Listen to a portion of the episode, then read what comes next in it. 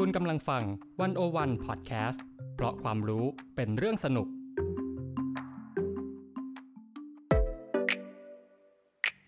One-O-One In Focus เจาะไฮไลท์เด่น เศรษฐกิจสังคมการเมืองทั้งไทยและเทศโดยกองบรรณาธิการ The One-O-One dot World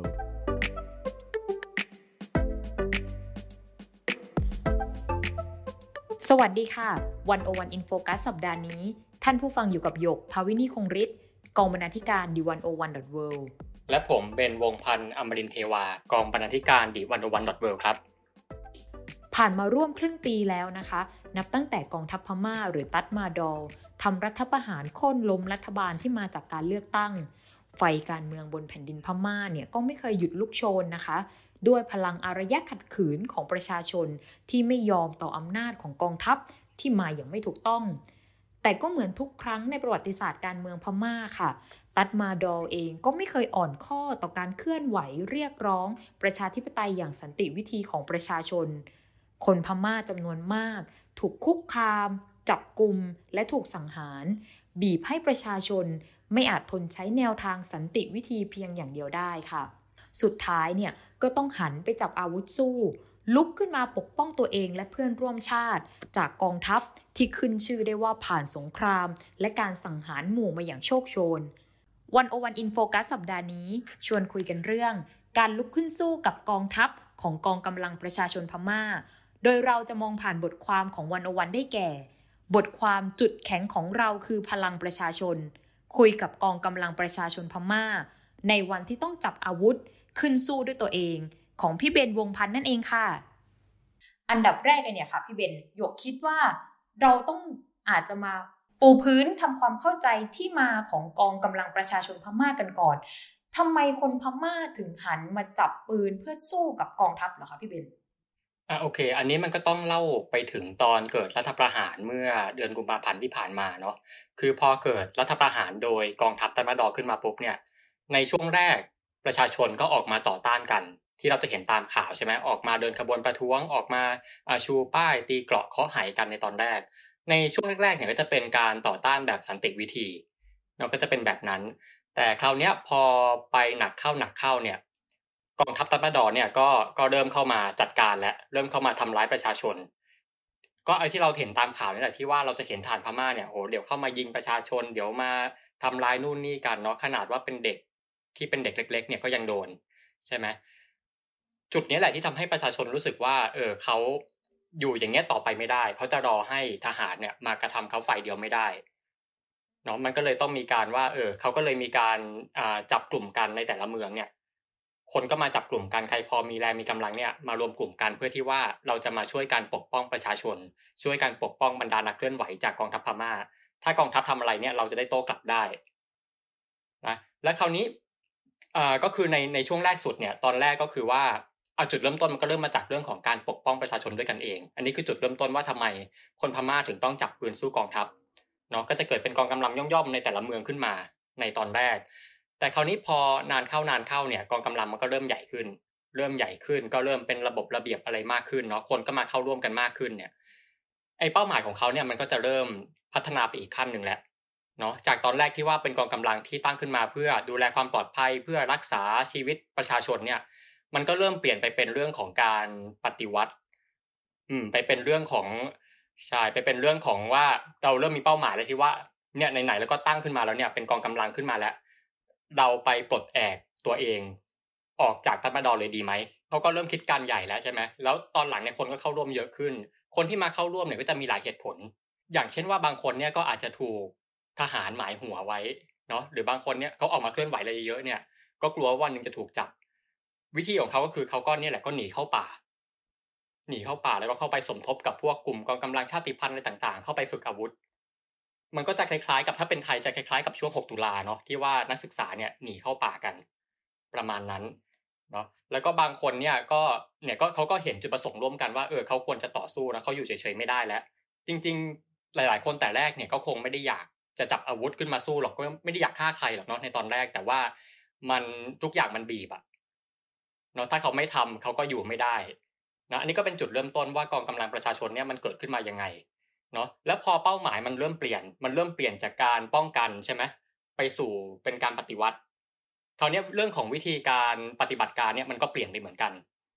เนาะคือตอนแรกเนี่ยตอนที่เป็นการป้องกันเนี่ยมันก็จะเป็นเรื่องของการตั้งรับใช่ไหมอะเขาโจมตีมาเรามาป้องกัน แต่พอตอนหลังเนี่ยมันก็จะเริ่มพัฒนาไป ก็คือทางกลุ่มของฝั่งประชาชนเนี่ยก็จะเริ่มไปโจมตีทหารก่อนแล้ว เนี่ยบางทีเราจะเห็นภาพใช่บางทีเราจะเห็นภาพอย่างเช่น ในเมืองมันดาเลในเมืองบินดักเนี่ยเราจะเห็นเอ่อมันมันมีการต่อสู้กัน ก็คือเป็นส่วนที่ว่าประชาชนเป็นฝั่งเริ่มก่อน ก็คืออ่าตรงไหนที่มีมีจุดที่ตั้งมีฐานที่มั่นของทหารตำรวจเนี่ยประชาชนก็จะเข้าไปโจมตีเพื่อที่ว่าเออไปตัดกำลังของเขาเนี่ยตรงนี้เป็นที่มา แต่ว่าจริง ๆ แล้วไอ้ปรากฏการณ์เรื่องของที่ว่าประชาชนเขาจับปืนสู้ทหารเนี่ยเอาจริงนะตอนเนี้ยมันไม่ใช่เพิ่งจะเกิดขึ้นนะไม่ใช่ครั้งแรกในพม่า มันเคยมีอะไรแบบนี้มาก่อนแล้วอะคะพี่เบนใช่มันเคยมีมาก่อน คือ ถ้าเกิดว่าจะเล่าเนี่ยต้องเล่าย้อนไปตั้งแต่ปี 1988 ถ้าใครติดตามพม่าเนี่ยจะรู้จักเลขนี้ดี คือมันเป็นเลขของมันเป็นปีที่มันเกิดการเคลื่อนไหวใหญ่ของประชาชนในตอนนั้น เขาจะเรียกว่าเป็นเหตุการณ์8888 uprising เนาะเพราะว่ามันเกิดในวันที่ 8 สิงหาปี 88 ก็เป็นเลข 8 4 ตัวเนาะคือตอนนั้นเนี่ยมันลงเอยด้วยการที่ว่าประชาชนเป็นฝ่ายพ่ายแพ้ โดนกองทัพ ปราบปรามไปเนาะแล้วสุดท้ายเนี่ยก็จบลงที่ว่าประชาชนบางส่วนเขาก็ต้องหลบหนีเข้าป่า แล้วพอหลบหนีเข้าป่าปุ๊บเขาก็ไปรวมตัวกัน เพื่อที่ว่าไปไปฝึกอาวุธไปจับอาวุธเนี่ยเพื่อที่จะมาต่อสู้กับทหาร แต่ว่าสุดท้ายแล้วเนี่ยก็อาจจะไม่สามารถเข้มแข็งได้มากขนาดนั้น ที่ว่าจะไปต่อสู้กับทัตมาดอได้ สุดท้ายก็เริ่มอ่อนแรงลงไปเนาะแต่ว่าไอ้กลุ่มนี้ก็ยังอยู่แหละ แต่ว่าก็แทบจะไม่มีบทบาทอะไรแล้วเนาะจนตอนนี้ผ่านมา 30 กว่าปีเนี่ย มันก็เกิดภาพเดิมขึ้นมาซ้ำอีกว่าคนพม่าเนี่ยกลับไปเข้าป่าจับปืนอีกครั้ง มันก็ตอกย้ำอะเนาะว่า การเมืองพม่าเนี่ยมันไม่เคยหลุดพ้นจากวงจรอุบาทได้เลยอืมแล้วเท่าที่หยกรู้อะค่ะ มันก็มีคนเอ่อที่มาเป็นกองกำลังเนี่ย หลายพื้นที่ใช่ไหมคะพี่เบน ตอนนี้ถ้าเราลองแบ่งเป็นกลุ่มอย่างเงี้ยค่ะ มันมีประมาณกี่กลุ่มได้หรอคะพี่เบนโอ้โหจริง ๆ ถ้าให้แบ่งเป็นกลุ่มอะจริง ๆ เยอะมาก คือถ้าเล่าเล่าไม่หมดแน่ๆเป็นเป็นสิบ สิบสิบกลุ่มเลยนะตอนเนี้ย แต่ถ้าเกิดว่าอาจจะให้จำแนกนะ พี่เล่าได้เป็นสองประเภทใหญ่ๆกลุ่มแรกนะก็คือเป็นกลุ่มที่เพิ่งจะเกิดขึ้นมาใหม่เลย หลังจากรัฐประหารครั้งที่ผ่านมาเนี่ยเนาะมันก็เกิดมาจากการปกป้องประชาชนกันเองก่อน มันก็จะเกิดตามหัวเมืองต่างๆ กลุ่มนี้จะเป็นกลุ่มใหม่แกะกล่องเลยนะอย่างเช่นกลุ่มอะไรอย่างเช่นกลุ่มอ่า Mandalay Defence Force ในเมืองมันดาเล หรือว่าเป็นกลุ่ม Chinland Defence Force ในรัฐฉินของพม่าเนาะแล้วก็อย่าง Karenni People's Defence Force อันนี้เป็นของกะเหรี่ยงแดง หรือว่าจะเป็นกลุ่ม Tamu Security Group ในเมืองตามูรัฐสะกายเนาะก็จะเป็นกลุ่มพวกนี้ที่ประชาชนเขาตั้งขึ้นมาเอง เกิดขึ้นมาใหม่ แล้วมันก็จะมีอีกกลุ่มหนึ่งที่ว่ามันเป็นกลุ่มที่ไม่ได้เพิ่งเกิดแต่ว่ามีมานานแล้ว ซึ่งจะเป็นกลุ่มพวกกลุ่มชาติพันธุ์ต่างๆ ที่เรารู้จักกันดี อย่างเช่น กลุ่มกะเหรี่ยงกลุ่มไทยใหญ่กลุ่มอารากันอะไรเนี้ยต่างๆ นานา กลุ่มพวกนี้เป็นกองกำลังชาติพันธุ์ที่เขามีมานาน แล้วก็พอมันเกิดรัฐประหารครั้งนี้ขึ้นมาเนี่ยเขาก็ประกาศตัวว่าเขาจะเข้าร่วม เขาจะเข้าร่วมต่อต้านด้วย อย่างเช่นกลุ่มไหน อย่างเช่นกลุ่มอย่างกะเหรี่ยงเนี่ยก็จะมีกลุ่ม Karen National Defense Organization หรือ KNDO เนาะซึ่งซึ่งกลุ่มนี้ก็จะเป็นกลุ่มที่ถ้าถ้าใครจำได้เนาะมันจะมีช่วงหนึ่งที่เป็นข่าวฮือฮาที่ว่าเป็นมิสแกรนพม่าคนหนึ่งอะ ที่เขาเข้าป่า เขาเข้าป่าไปฝึกอาวุธเนี่ยแหละเขาก็ไปฝึกกับกลุ่มนี้แหละกลุ่ม KNDO รวมถึงอีกกลุ่มหนึ่งก็จะเป็นกลุ่มทางไทยใหญ่ อย่างเช่น เป็นกลุ่ม RCS ซึ่งเป็นกลุ่มของเจ้ายอดศึก เนี่ยกลุ่มเหล่านี้ก็จะเป็นกลุ่มดั้งเดิมที่เขาประกาศเข้ามาร่วมต่อสู้กันด้วย แล้วเรามีการเรียกรวมๆทุกกลุ่มหรือเอ่อในการที่ลุกขึ้นมาสู้กับอัตมาดอลอย่างนี้ไหมคะพี่เบนถามว่าเรียกรวมทุกกลุ่มไหมคือจริง ๆ อะ เรื่องของกองกำลังแต่ละกลุ่มเนี่ยมันอาจจะไม่ได้รวมเป็นกลุ่มกันหนาแน่นขนาดนั้นเนาะแต่ว่ามันจะมีอยู่กลุ่มหนึ่งที่ว่าโดดเด่นขึ้นมาเนาะก็คือกลุ่มที่ชื่อว่า People's Defense Force มันจะเป็นตัวย่อว่า PDF เนาะกลุ่มนี้เกิดมาจากไหนต้องเล่าก่อนว่า คือหลังจากที่มันเกิดรัฐประหารเนี่ยมันก็เกิดทางฝั่งกองทัพก็ตั้งรัฐบาลตัวเองขึ้นมาใช่ไหม แต่ขณะเดียวกันเนี่ยไอฝั่งของประชาธิปไตย ซึ่งเป็นฝั่งของพรรค NLD ขององซานซูจีเนี่ยเขาก็ไม่ยอมรับเขาบอกว่าเนี่ยมันเป็นการได้มาซึ่งอำนาจโดยไม่ชอบธรรมรัฐบาลที่ทหารตั้งขึ้นมาเนี่ยมันไม่ถูกต้องทางฝั่ง NLD ต่างหากที่ควรจะเป็นรัฐบาล เพราะฉะนั้นเนี่ยทางฝั่งพรรค NLD เนี่ยก็เลยจัดตั้งรัฐบาลขึ้นมาเอง ซึ่งเป็นเหมือนกับรัฐบาลคู่ขนาน แล้วก็เป็นการอ้างว่าเนี่ยเนี่ยต่างหากคือรัฐบาลที่ชอบทำเนาะและคราวนี้พอการจัดตั้งรัฐบาลคู่ขนานเนี่ยเออคือรัฐบาลเนี้ยมันมันจะมีชื่อภาษาอังกฤษว่าอ่า National Unity Government ตัวย่อก็คือ NUG เราจะเรียกว่ารัฐบาล NUG นะคราวนี้พอรัฐบาล NUG ตั้งขึ้นมาเนี่ย มันก็เกิดการจัดตั้งเป็นกองทัพขึ้นมาอ่าเป็นกองกำลังส่วนตัวของเขานะก็เลยเป็นการจัดตั้งนี่แหละเป็น People Defense Force หรือ PDF ขึ้นมา ถามว่าจัดตั้งมาเพื่ออะไรเนาะจริงๆอะไอ้กลุ่มกองกำลังต่างๆเนี่ยมันมีมาอยู่ก่อนแล้ว กลุ่มตามเมืองชินตามเมืองมันดาเลนู่นเนี่ยมีอยู่ก่อนแล้ว แต่การจัดตั้งขึ้นมาเนี่ยมันเพื่อที่ว่าเขาต้องการที่จะชักชวนเนาะแต่ละกลุ่มเหล่านี้ให้เข้ามาร่วมกันต่อสู้ภายในร่มเดียวกัน ภายใต้แบรนด์ของ PDF เหมือนกันเนาะอย่างเช่นหลาย ๆ กลุ่มเนี่ยตอนแรกอาจจะตั้งขึ้นมาด้วยตัวเอง อย่างเช่นว่ากลุ่มอ่าตามู security group เนาะตอนแรกก็จะเป็นชื่อนี้ แต่พอตอนหลังหลังจากที่เขามาเข้าร่วม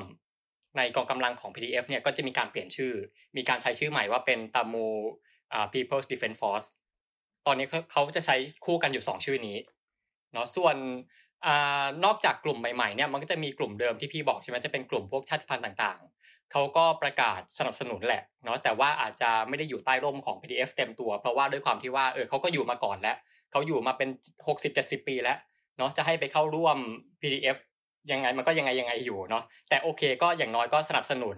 แล้วก็วิธีการสนับสนุนของฝั่งชาติพันธุ์เนี่ยก็คือว่าเป็นการ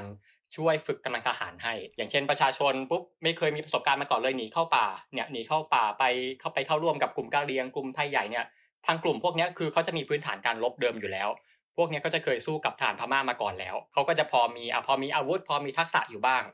เขาก็สามารถช่วยฝึกเรื่องของอาวุธเรื่องของทักษะทางการทหารให้ได้ อืมถ้าถ้าพูดว่าเขาเป็นพันธมิตรกันได้ไหมคะพี่เบนแต่อาจจะไม่ได้รวมเป็นเนื้อเดียวกันขนาดนั้น อาจจะว่าอย่างนั้นก็ได้คือมันเหมือนเป็นการรวมตัวกันแบบรวมๆอะอืมในบทความเนี่ยค่ะ พี่เบนได้เห็นว่าพี่เบนหนังมีโอกาสได้ไปคุยกับ ทาง PDF มาด้วย เอออยู่สนใจอยากให้พี่เบนช่วยเล่าหน่อยว่า การพูดคุยครั้งนี้เราได้พูดคุยถึงประเด็นไหนบ้าง โดยเฉพาะเรื่องเขามองเรื่องการที่เขาลุกขึ้นสู้กับกองทัพพม่าหรือตัดมอดอยังไง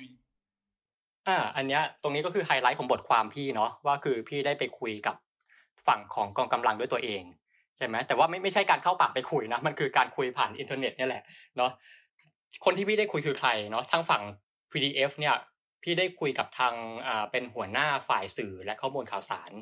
เขาใช้เป็นนามแฝงตัวเองว่าช่วยอูเนาะคือพวกนี้จะใช้นามแฝง เพราะว่าก็จะเป็นเรื่องของความปลอดภัยเนาะเพราะฉะนั้นเวลาเราอ่านข่าวพม่าเนี่ยช่วงนี้จะเห็นนามแฝงนู่นเนี่ยเต็มไปหมดเลย เพราะว่าเขาจะพยายามไม่เปิดเผยตัวตนเนาะคราวเนี้ยคุยอะไรกันบ้างเอาเริ่มต้นพี่ก็ถามก่อนว่าอะแล้ว PDF เนี่ยมันเกิดมาจากไหนมันเกิดมายังไงเนาะเขาก็เล่าก่อนว่า PDF เนี่ยตอนแรกมันก็เกิดมาจากกลุ่มเล็กๆนี่แหละ อยู่แค่ใน คนใกล้ชิดกันเนาะเป็นกลุ่มเล็กๆขึ้นมาก่อน ตอนหลังก็เริ่มขยายใหญ่ขึ้น ก็เริ่มไปจับมือกับทางกลุ่มกองกำลังใหม่ ๆ ที่เกิดขึ้นมาเริ่มไปจับมือกับกลุ่มชาติพันธุ์นู่นนี่มันก็เกิดอย่างเงี้ยเนาะแล้วก็อย่างที่พี่เล่าไปแล้วเนี่ยที่เขาบอกว่าที่มันเกิดขึ้นมาแต่แรกเนี่ยเป็นเพราะว่ามันเกิดจากการปกป้องประชาชนก่อนอ่าแล้วแล้วถึงจะค่อยพัฒนามาเป็น PDF ถึงจะค่อยพัฒนามาเป็นกองกำลังปฏิวัติอย่างที่เป็นอยู่ในตอนนี้เนาะครับแล้วคราวเนี้ย เนี่ยเขาก็เล่าว่าเออเนี่ยมันก็มีการร่วมมือกับกองกำลังต่างๆ มากมายเนาะมีการร่วมมือทั้งเรื่องของการฝึกอาวุธ กลุ่มชาติพันธุ์มีการฝึกอาวุธให้ฝึกกำลังทหารให้เขาก็จะพูดกว้างๆแบบนี้ไม่ได้ลงดีเทลไปเยอะแยะมากมาย เพราะว่ามันก็จะมีเรื่องของ security เนาะที่เขาอาจจะไม่อยากพูดนะครับซึ่งทางฝั่งของ PDF เนี่ยเออเขาอาจจะพูดได้ในลักษณะของภาพรวมเนาะเขาอยู่ตรงกลางอะไรเงี้ย คราวนี้พี่เลยรู้สึกว่าเออถ้าเกิดว่าพี่อยากจะได้ภาพที่มันชัดกว่าเนี้ย พี่ควรจะคุยกับกลุ่มที่อ่าเป็นเป็นกลุ่มปฏิบัติการในท้องที่จริง ๆ ด้วย พี่ก็เลยไปติดต่อลองติดต่อดูแต่ละกลุ่มเนาะแล้วก็ได้คุยกับอยู่กลุ่มหนึ่งก็คือเป็นกลุ่มอ่าตาโม security group หรือว่ากลุ่ม TSG เนาะกลุ่มนี้มันอยู่ตรงไหนไอ้เมืองนี้อยู่ตรงไหนเนาะ TSG เนี่ยอยู่ที่เมืองตามูอยู่ในเขตสกายของพม่าเนาะถ้าดูแผนที่อะครับลองดู Google Map อะไอเมืองเนี้ยมันจะอยู่ทางอ่าตะวันตกเฉียงเหนือเนาะคือทางบนเยื้องไปทางซ้ายอะ มันจะอยู่ติดกับพรมแดนของประเทศอินเดียไอเมืองนี้จะอยู่ทางพรมแดนเลยอ่าซึ่ง TSC เนี่ยพี่ก็ได้คุยเขาก็ตอบอะไรหลายอย่างที่มันคล้ายๆกับ PDF นี่แหละเขาก็บอกว่าอ่ามันก็เริ่มมาจากเรื่องของการปกป้องประชาชนก่อนอ่าเขาก็เล่าว่าประชาชนเมืองเขาเนี่ยเขาถูกกระทำยังไงบ้าง แบบบางทีถูกวันดีคืนดีถูกทหารมาทำร้ายถูกยิงถูกฆ่าอะไรถูกใส่ร้ายต่างๆ นานา เนี่ยเขาก็ต้องมาตั้งกองกำลังเพื่อที่จะมาปกป้องกันเองก่อน มันก็เริ่มมาจากตรงนี้ เนาะแล้วเขาก็จะเล่าต่อไปว่าเนี่ยแล้วกองกำลังของเขาเนี่ยก็จะมีคนที่มาเข้าร่วมเนี่ยก็จะหลากหลาย มีทั้งคนพม่า มีทั้งคนชินมีทั้งคนนู้นคนเนี้ยเต็มไปหมดเลยเนาะแล้วก็เรื่องของการจัดการอะไรก็เป็นระเบียบ คราวนี้พี่ก็ถามต่อไปอีกว่าอะแล้วทาง TSC เนี่ยมีความสัมพันธ์ยังไงกับทาง PDF กับทางตรงกลางเนาะเออมีการติดต่อสัมพันธ์กันอะไรกันยังไงเนี่ยเขาก็บอกว่า TSC เนี่ยถือว่าเป็นกองกำลังที่ขึ้นตรงเลยขึ้นตรงกับทาง PDF ไม่ว่า PDF จะเดินตามแนวทางไหนเนี่ยเขาก็เดินตาม ก็คือทุกอย่างเนี่ยขึ้นตรงกับทาง PDF หมดเนาะแล้วก็รวมถึงว่านอกจากทาง PDF เนี่ยทาง TSG เนี่ยก็ยังมีความร่วมมือกับกลุ่มกองกำลังใกล้เคียงด้วย อย่างกลุ่มกองกำลังที่เพิ่งตั้งขึ้นมาใหม่เนาะเขาก็มีความร่วมมืออะไรกันบางอย่างกัน แล้วก็รวมถึงเป็นความร่วมมือกับกลุ่มชาติพันธุ์ดั้งเดิมเนาะแต่ว่าร่วมมือยังไงเนี่ยเขาก็ไม่ได้ตอบเนาะเพราะว่าอาจจะเป็นเรื่องของ security แต่ถ้าให้เดาเนี่ยก็น่าจะเป็นเรื่องของ ความร่วมมือในการแลกเปลี่ยนข้อมูลในเรื่องของการฝึกอาวุธยุทโธปกรณ์ให้ น่าจะเป็นแนวนั้น อืม โอ้ น่าสนใจค่ะ น่าสนใจ แต่หยกว่ามีอีกหนึ่งสิ่งที่หยกสนใจเป็นพิเศษ ก็ถ้าคุณผู้ฟังยังไม่รู้นะคะหยกจะเกริ่นคร่าวๆ คือพี่เบนเนี่ยก็จะทำประเด็นเรื่องพม่ามาตลอดอยู่แล้วตั้งแต่เกิดการรัฐประหารอย่างนี้ใช่ไหมคะ แต่ว่ารอบนี้เนี่ยมันเป็นการพูดคุยกับ กองกำลังประชาชนพม่าอย่างเงี้ยค่ะพี่เบนเออหยกเลยสนใจว่าเฮ้ยทำไมพี่เบนถึงถึงสนใจประเด็นนี้แล้ว แล้วมีเบื้องหลังการทำงานยังไงถึงสามารถเข้าไปคุยกับเขาได้โอ้อินไซต์นะหยกว่าขนาดนี้อะค่ะ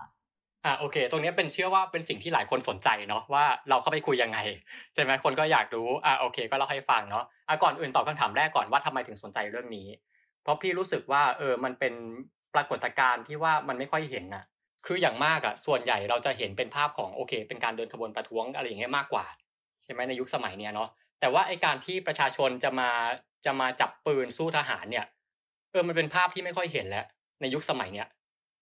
ใช่ไหมพี่ก็อยากทำความเข้าใจในปรากฏการณ์นี้ก็อยากเข้าใจว่าทำไมประชาชนเนี่ย อยู่ดีๆเนี่ยทำไมเขาถึงอยากจะจับอาวุธขึ้นมาสู้ทหารทำไมเขาถึงมีใจที่จะต่อสู้มากขนาดนั้น พี่ก็อยากทำความเข้าใจในตรงนี้ นาะพี่ก็เลยตัดสินใจว่าเออพี่อยากจะลองคุยอยากลองทำเรื่องเนี้ย พี่ก็เลยติดต่อทางกองกำลังพวกนี้ไปเนาะถามว่าติดต่อยังไงใช่ไหมคือแต่ละกองกำลังอะ เอาจริงหาวิธีติดต่อไม่ยาก Facebook เจอเลย ไม่ไม่ยากจริงๆ คือแบบพิมพ์พิมพ์ชื่อกองกำลังนี่แหละพิมพ์ PDF People Defense Force Tamo Security Group พิมพ์เข้าไปใน Facebook นี่แหละขึ้นมาเลยเนาะเขาจะมีเพจของเขานะแล้วก็เข้าไปในเพจเนี่ยมันก็จะมีลึกลงไปอีกว่าช่องทางการติดต่อมีอะไรบ้าง อย่างเช่น อีเมลอีเมล มีเบอร์โทรศัพท์ รวมถึงมีสื่อโซเชียลอื่น อย่างเช่นว่า Telegram WhatsApp อะไรต่างๆ นานาเนาะถามเออคราวนี้หลายคนอาจจะสงสัยว่า เอ๊ะ แบบกองกำลังเนี่ยมันตั้งขึ้นมาแบบเออลับๆอะไรเงี้ยทำไมมันถึงมีช่องทางที่มันโจ่งแจ้งขนาดนี้อะไรเงี้ย ตรงนี้พี่ก็มองว่ามันน่าจะเป็นเรื่องของประโยชน์ในการสื่อสารกับประชาชนนะคือพวกนี้เขาต้องการที่จะสื่อสารกับประชาชนว่า เออเขาทำอะไรเนาะเขากำลังทำอะไรอยู่ เขาต้องการอะไร และเขาอีกอย่างหนึ่งที่สำคัญเลยเนี่ยคือเขาต้องการให้ประชาชนช่วยกันสนับสนุนเนาะเป็นเหตุผลว่าทำไมมันถึงมีเบอร์โทรมันถึงมีอีเมลที่ประกาศไว้โจ่งแจ้ง เพราะว่าเออก็เผื่อว่าคนพม่าเนี่ยอาจจะอยากที่จะติดต่อเพื่อว่าจะบริจาค หรือว่าจะให้การสนับสนุนอะไรบางอย่างเนี่ยก็จะง่าย ใช่ไหมแต่คราวนี้แต่คนอาจจะถามว่า แล้วการเปิดเผยช่องทางสื่อสารที่มันจงแจ้งขนาดนี้แล้วมันปลอดภัยหรอ โอ้อันตรายอะแบบความความรู้สึกเราเพราะรู้สึกว่ามันติดต่อได้อย่างนี้เอ้าแล้วเขาจะปลอดภัยหรือเปล่าอย่างเงี้ยใช่ไหมแต่คราวนี้พี่ก็ลองดูแหละก็คือ พี่ก็ลองดูเรื่องของช่องทางการติดต่อเขานะอย่างแอปที่เขาใช้เนี่ยส่วนมากก็จะเป็นแอปพวก Telegram WhatsApp ซึ่งแอปพวกนี้มันจะมีคุณสมบัติมันคือเรื่องของการเข้ารหัส คือคนนอกอะจะเข้ามาสอดแนมไม่ได้ เพราะว่าจะต้องเข้ารหัสเพื่อเข้ามาดูเนี่ยมันก็จะมีความระวังในตรงนี้อยู่แล้วรวมถึงว่า เบอร์โทรที่เขาใช้เนี่ยมันจะเป็นพวกบวกหกหกเนี่ยเป็นเบอร์ไทย หรือว่าจะเป็นบวกเอ่ออะไรสักอย่างที่เป็นเบอร์อินเดีย ไม่ใช่เบอร์พม่าเนาะแปลว่าตรงนี้เขาก็มีความมั่นใจระดับหนึ่งว่าช่องทางการติดต่อของเขาเนี่ยจะมีความปลอดภัยเนี่ยพี่ก็ใช้ช่องทางการสื่อสารพวกนี้แหละเข้าไปติดต่อขอสัมภาษณ์เขาเนาะส่วนใหญ่ก็จะเป็นทางอีเมล เนี่ยแหละเนาะซึ่งพี่ก็ส่งไปหลายกลุ่มนะตอนนั้นน่ะ แต่ว่าก็คือด้วยความหวังว่าเออส่งไปหลายกลุ่มเนี่ยก็ขอให้สักกลุ่มหนึ่งตอบกลับมา เนาะมันก็จะมีกลุ่มกลุ่มนี้แหละกลุ่ม TSG เนี่ยที่ตอบกลับมาเนาะกลุ่ม Tamo Security Group คราวนี้พอติดต่อกลับมาเสร็จปุ๊บเนี่ยพี่ก็เลยอาจนัดหมายกันต่อเนาะอ่านัดหมายขอสัมภาษณ์กันต่อว่าอะเราจะนัดเวลาไหนกันดี ใช้แอปอะไรกันดี ประมาณนี้โหการพูดคุยก็แสดงว่า ไม่ยากแต่ก็ไม่ได้ง่ายขนาดนั้นใช่ไหมคะพี่เบนแต่นี่อยู่สงสัยว่า แล้วตอนที่พี่เบนคุยกับเขาเนี่ยค่ะเขาได้เล่าเรื่องการต่อสู้ของเขาด้วยไหมคะว่าเป็นยังไงบ้าง อ่าโอเคเขาก็เล่าอยู่ระดับหนึ่งนะแต่ว่าก็จะไม่ได้ลง detail เยอะขนาดนั้นเนาะเพราะข้อมูลก็จะค่อนข้างอ่อนไหว แต่เขาจะพูดคร่าวๆแหละว่าคือเอาก่อนที่จะต่อสู้ก่อนมันก็ต้องเรื่องของการฝึกกำลังพลใช่ไหมเขาฝึกอะไรกันยังไงอย่างเงี้ย ทาง TSG ก็จะพูดแค่ว่า เนี่ยคนที่จะมาเข้าร่วมกับกองกำลังเขาเนี่ยจะต้องผ่านการฝึกฝน ซึ่งจะเป็นโปรแกรมความยาวสองอาทิตย์เนาะแต่ว่าเขาจะไม่ได้ลง detail ว่าฝึกอะไรกันบ้าง ทักษะที่เขาฝึกนี่คืออะไรบ้างเนาะ แต่ตรงนี้ก็จะทำให้พี่รู้ว่าเออแต่ละกลุ่มเนี่ยก็จะมีระยะเวลาการฝึกที่มันต่างกันเนาะเพราะว่าอย่างเช่น พี่เคยไปดูสารคดีของ CNN เนี่ยเคยไปสัมภาษณ์ทางกลุ่มของชินแลนด์ดิเฟนฟอร์สทางนั้นเนี่ยเขาจะบอกว่ามีการฝึกอยู่ 45 วันเนาะขณะที่ TSG เนี่ยสองอาทิตย์แปลว่าเรื่องของการฝึกอะไรต่างๆเนี่ยก็จะไม่เหมือนกันนะแล้วก็ต่อมาในเรื่องของการต่อสู้เนี่ย TSG ก็จะเล่านิดนึงว่าเขาก็เคยเผชิญหน้ากับทางกองทัพมาแล้วหลายครั้ง ซึ่งส่วนมากก็จะเป็นลักษณะของการซุ่มโจมตีเนาะเป็นการโจมตีฐานที่มั่นของทางทหารตำรวจอะไรต่างๆเราก็จะใช้อาวุธทั้งระเบิดทั้งปืนนะซึ่ง TSG ก็บอกว่าเออการโจมตีเนี่ยเออก็ทำให้เขาสามารถสังหารฝั่งทหารพม่าไปได้หลายคนเนาะแล้วก็ทุกครั้งที่มีการเผชิญหน้าเนี่ยเขาก็ได้สั่งสมประสบการณ์ได้เรียนรู้อะไรใหม่ๆมากมายเขาจะเล่าอย่างนี้เนาะแล้วคราวนี้หยกก็จะสงสัยว่าแล้วอาวุธนี่มาจากไหนใช่ไหมโอ้ใช่เออกองกำลังเนี่ย ขึ้นมาใหม่แล้วอาวุธมาจากไหน พี่ก็ถามเขาเหมือนกัน ทาง TSG เนี่ยเขาตอบอย่างนี้เขาบอกว่าเนี่ยการหาอาวุธเนี่ยก็หามาด้วยทุนของตัวเอง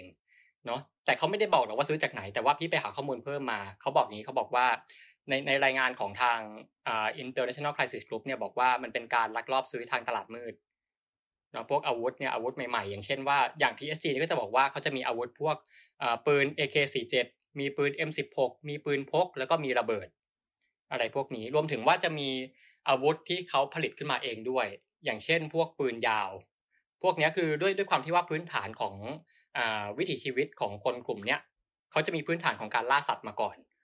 เพราะฉะนั้นเนี่ยเขาจะสามารถผลิตปืนที่ใช้ล่าสัตว์ได้ เขาก็จะใช้ปืนพวกนี้ในการต่อสู้กับทหารด้วย อืมอืมอืมงั้นงั้นถ้าสมมติว่าเรากลับมามองที่ภาพใหญ่นะคะ พี่เบนจริง ๆ แล้ว เป้าหมายของกองกำลังประชาชนพม่าเนี่ยเขาเขาได้วางไว้ไหมคะว่าอะไรคือเป้าหมายที่เขาอยากจะทำให้สำเร็จ อ่าเป้าหมายเนี่ย พี่ก็คุยเหมือนกันเนาะคืออย่างตอนแรกเนี่ยที่พี่บอกว่ามันเริ่มมาจากการปกป้องประชาชนก่อน ไปมาเนี่ยมันก็เริ่มพัฒนามาเป็นเรื่องของการปฏิวัติใช่ไหมแล้วถามว่าเป้าหมายสูงสุดเนี่ยคืออะไร ทั้งสองกลุ่มที่พี่คุยตอบเหมือนกันเลยทั้ง TSG ทั้ง PDF เนี่ยตอบว่าเป้าหมายที่เขามีร่วมกันนี่ก็คือการแน่นอนคือการโค่นล้มตัดมาดอ คือการปลดแอกออกจากระบอบเผด็จการทหาร แล้วก็หลังจากนั้นเนี่ยก็คือเรื่องของการสถาปนารัฐมาขึ้นมาใหม่ ซึ่งต้องเป็นรัฐมาที่เป็นประชาธิปไตยอย่างแท้จริง เป็นของประชาชนอย่างแท้จริง และที่สำคัญเนี่ยคือต้องเป็นเฟดเดอรัลหรือว่าเป็นสหพันธรัฐ เพราะอะไรเพราะว่าพม่าเนี่ยเป็นประเทศที่ว่ามันประกอบด้วยคนหลายชาติพันธุ์เนาะใช่ไหมซึ่งแต่ละกลุ่มเนี่ยเขาก็มีมีความต้องการ มีความอยากเป็นอิสระของตัวเองในระดับหนึ่ง ใช่ไหมเขาก็มองว่าโมเดลสหพันธรัฐที่มันแบ่งย่อยเป็นรัฐๆเนี่ยน่าจะตอบโจทย์เนี่ยคือจริงๆไอ้เรื่องของสหพันธรัฐเนี่ยเป็นอะไรที่คนพูดกันมานานแล้วเนาะแต่ว่ามันเพิ่งมาจุดติดในตอนนี้แหละที่ว่าคนมันต้องมาร่วมมือกันในการสู้กับทหารเนาะคนแต่ละชาติพันธุ์ก็เกิดความเห็นพ้องการเกิดความเห็นอกเห็นใจกันเนี่ยโมเดลนี้ก็เริ่มจุดติดขึ้นมา แล้วก็หลังจากที่ประเทศเป็นสหพันธรัฐเนี่ยแน่นอนว่ากองทัพที่มีเนี่ยก็จะต้องเป็นกองทัพสหพันธรัฐ เพราะว่าปกติกองทัพตัมดอในตอนนี้จะเป็นกองทัพที่ว่าเป็นคนพม่าเป็นใหญ่เนาะเป็นกองทัพของคนพม่าเป็นหลักเนาะถ้าเกิดว่ากองทัพเป็นเฟเดรัลเนี่ยเออมันก็จะเป็นกองทัพที่ว่ามีหลายชาติพันธุ์เข้ามาเข้าร่วมเนี่ยตรงเนี้ยทาง PDF กับ PSG เขามองเป้าหมายตรงเนี้ยเหมือนกัน เขาเรียกเลยว่าจะเป็น Federal ตัดปดอใช้คำนี้เลยนะคราวนี้เขาเขาก็มองอย่างนี้ว่าไอการที่เขาสามารถก่อตั้งกลุ่ม PDF ขึ้นมาได้เนี่ย ซึ่ง PDF มันเป็นกลุ่มที่ว่าเขาสามารถรวมกองกำลังจาก หลาย ๆ กลุ่มเข้ามารวมกันได้เนี่ยตรงนี้มันถือว่าเป็นหมุดหมายแรกแล้ว ที่มันจะนำไปสู่การเป็น Federal ตัดปดอตามที่ได้ประกาศไว้ เราก็ฟังมาแล้วหลายมิติเหมือนกันนะคะพี่เบนแต่สิ่งหนึ่งที่ยกว่าเราเองก็ต้องประเมินเหมือนกันเนี่ยคือทางกองกำลังประชาชนพม่าเนี่ยเขาได้มองเรื่องข้อเสียเปรียบของเขาไหมคะว่าจุดไหนที่ยังเป็นข้อท้าทายที่เขาต้องพัฒนาต่อ อ่าตรงนี้ก็ได้พูดเหมือนกันเนาะคือจริง ๆ ก็ยังมีอุปสรรคอยู่เยอะสำหรับกองกำลังเนี่ยจริง ๆ มันก็อาจจะไม่แปลกหรอก เพราะว่าเป็นกองกำลังที่เพิ่งตั้งมาใหม่ แล้วก็ยังยังยังใหม่มากครับว่าอย่างนั้นเนาะอุปสรรคเนี่ยก็เป็นเรื่องปกติ คราวนี้อุปสรรคที่เขาเจอเนี่ยมีอะไรบ้าง หลักๆ เลยมันคือเรื่องของการขาดแคลนเงินทุนนี่ปัญหาใหญ่เลยเนาะเพราะว่าพอขาดแคลนเงินเนี่ยมันก็จะนำไปสู่ปัญหาอื่น อย่างเช่นว่าเรื่องของการขาดแคลนอาวุธ เรื่องของการขาดแคลนอาหารและยา เนาะแล้วยิ่งการที่เขา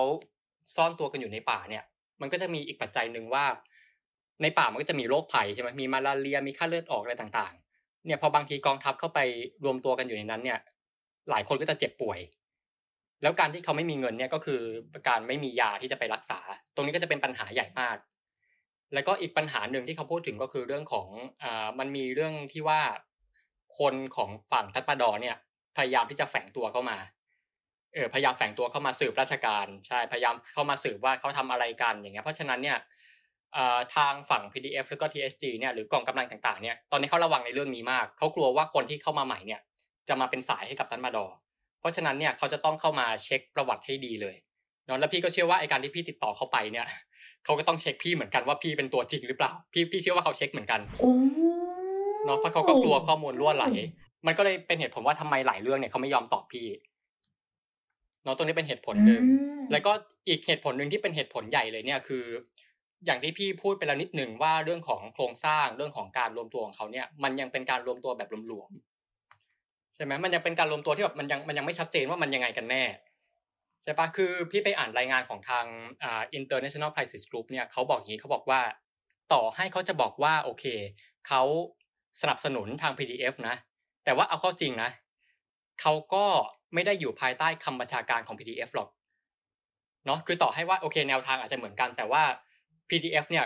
ที่เป็นตรงกลางเนี่ยก็คงจะสั่งทุกคนซ้ายหันขวาหันเหมือนกันหมดไม่ได้ เพราะว่าทุกคนเนี่ยจะมีความเป็นเอกเทศอยู่ในระดับหนึ่งเนาะแล้วก็รวมถึงว่าบางกองกำลังย่อยๆ เนี่ย โอเค ประกาศว่าสวามิภักดิ์แต่ว่าเอาเข้าจริงเนี่ยไม่เคยติดต่อกับทาง PDF เลยด้วยซ้ำยังไม่เคยมีการคุยกันมาก่อน เนี่ยนี่ก็เป็นปัญหาหนึ่งว่าเอ๊ะแล้วตกลงมันยังไง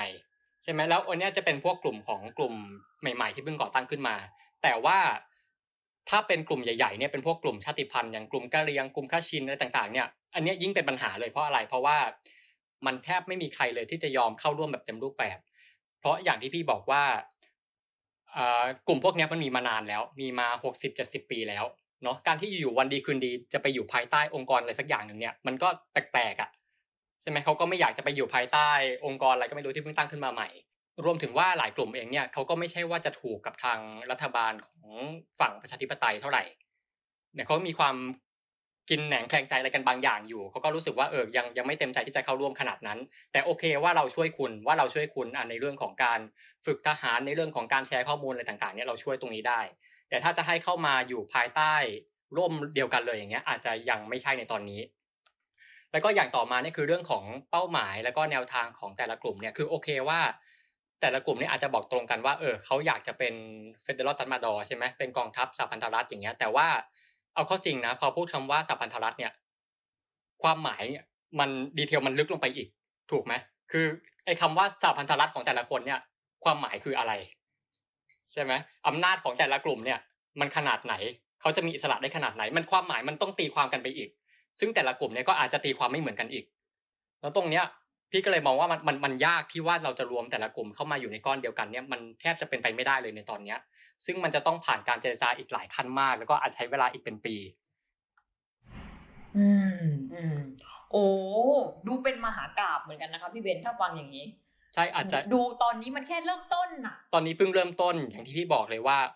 ต้องใช้เวลาอีกนานเลยกว่าที่ทุกกลุ่มเนี่ยจะเข้ามาอยู่เป็นกลุ่มก้อนเดียวกันได้ ต้องคุยกันอีกเยอะเลย งั้นกลับมาที่ปัจจุบันค่ะพี่เบนยังไงยังไงเนี่ยกองทัพพม่าหรือตัดมาดอเนี่ยก็ไม่มีทางที่จะโค่นล้มได้ง่ายอยู่แล้ว ฉะนั้นทางกองกำลังของประชาชนพม่าเนี่ยเขาได้ประเมินไหมคะว่า มีโอกาสสำเร็จมากน้อยแค่ไหนในการที่จะบรรลุเป้าหมายที่เขาวางไว้ โอเค อันนี้แน่นอนว่าพี่ถามมาเนาะแต่เซอร์ไพรส์มากที่ทั้งสองกลุ่มมาตอบเหมือนกัน แล้วเหมือนเหมือนรัดกันมายังไงไม่รู้แล้วแต่เขาตอบเหมือนกันแปลว่าเขามีความคิดสอดคล้องกันในระดับหนึ่งเลยอะเนาะพี่ถามอย่างนี้แหละพี่ถามว่าแล้วคุณคิดยังไง เมื่อประเมินศักยภาพตัวเองเทียบกับตัตมาดอใช่ไหมแต่ละกลุ่มเนี่ยเขาบอกคล้ายๆกันเขาบอกอย่างนี้เขาบอกว่า อย่าไปมองที่ศักยภาพเลย มองที่ตรงนี้ดีกว่ามองที่ว่าพวกเขาเนี่ยจุดแข็งของเขาเนี่ย มันอยู่ที่ประชาชนนี่แหละเออ our strength is in our people เออจุดแข็งของเขาเนี่ยคือประชาชน เพราะอะไรเพราะว่า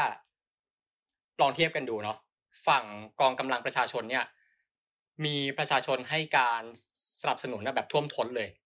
ขณะที่ฝั่งตัดมาดออะเขาไม่มีสิ่งนี้ใช่ไหมประชาชนไม่มีใครให้การสนับสนุนเลยกับตัดมาดอ ตรงเนี้ยเขาบอกว่าเป็นสิ่งที่เขามีแต่ตัดมาดอไม่มี อีกอย่างหนึ่งคือทางฝั่งของ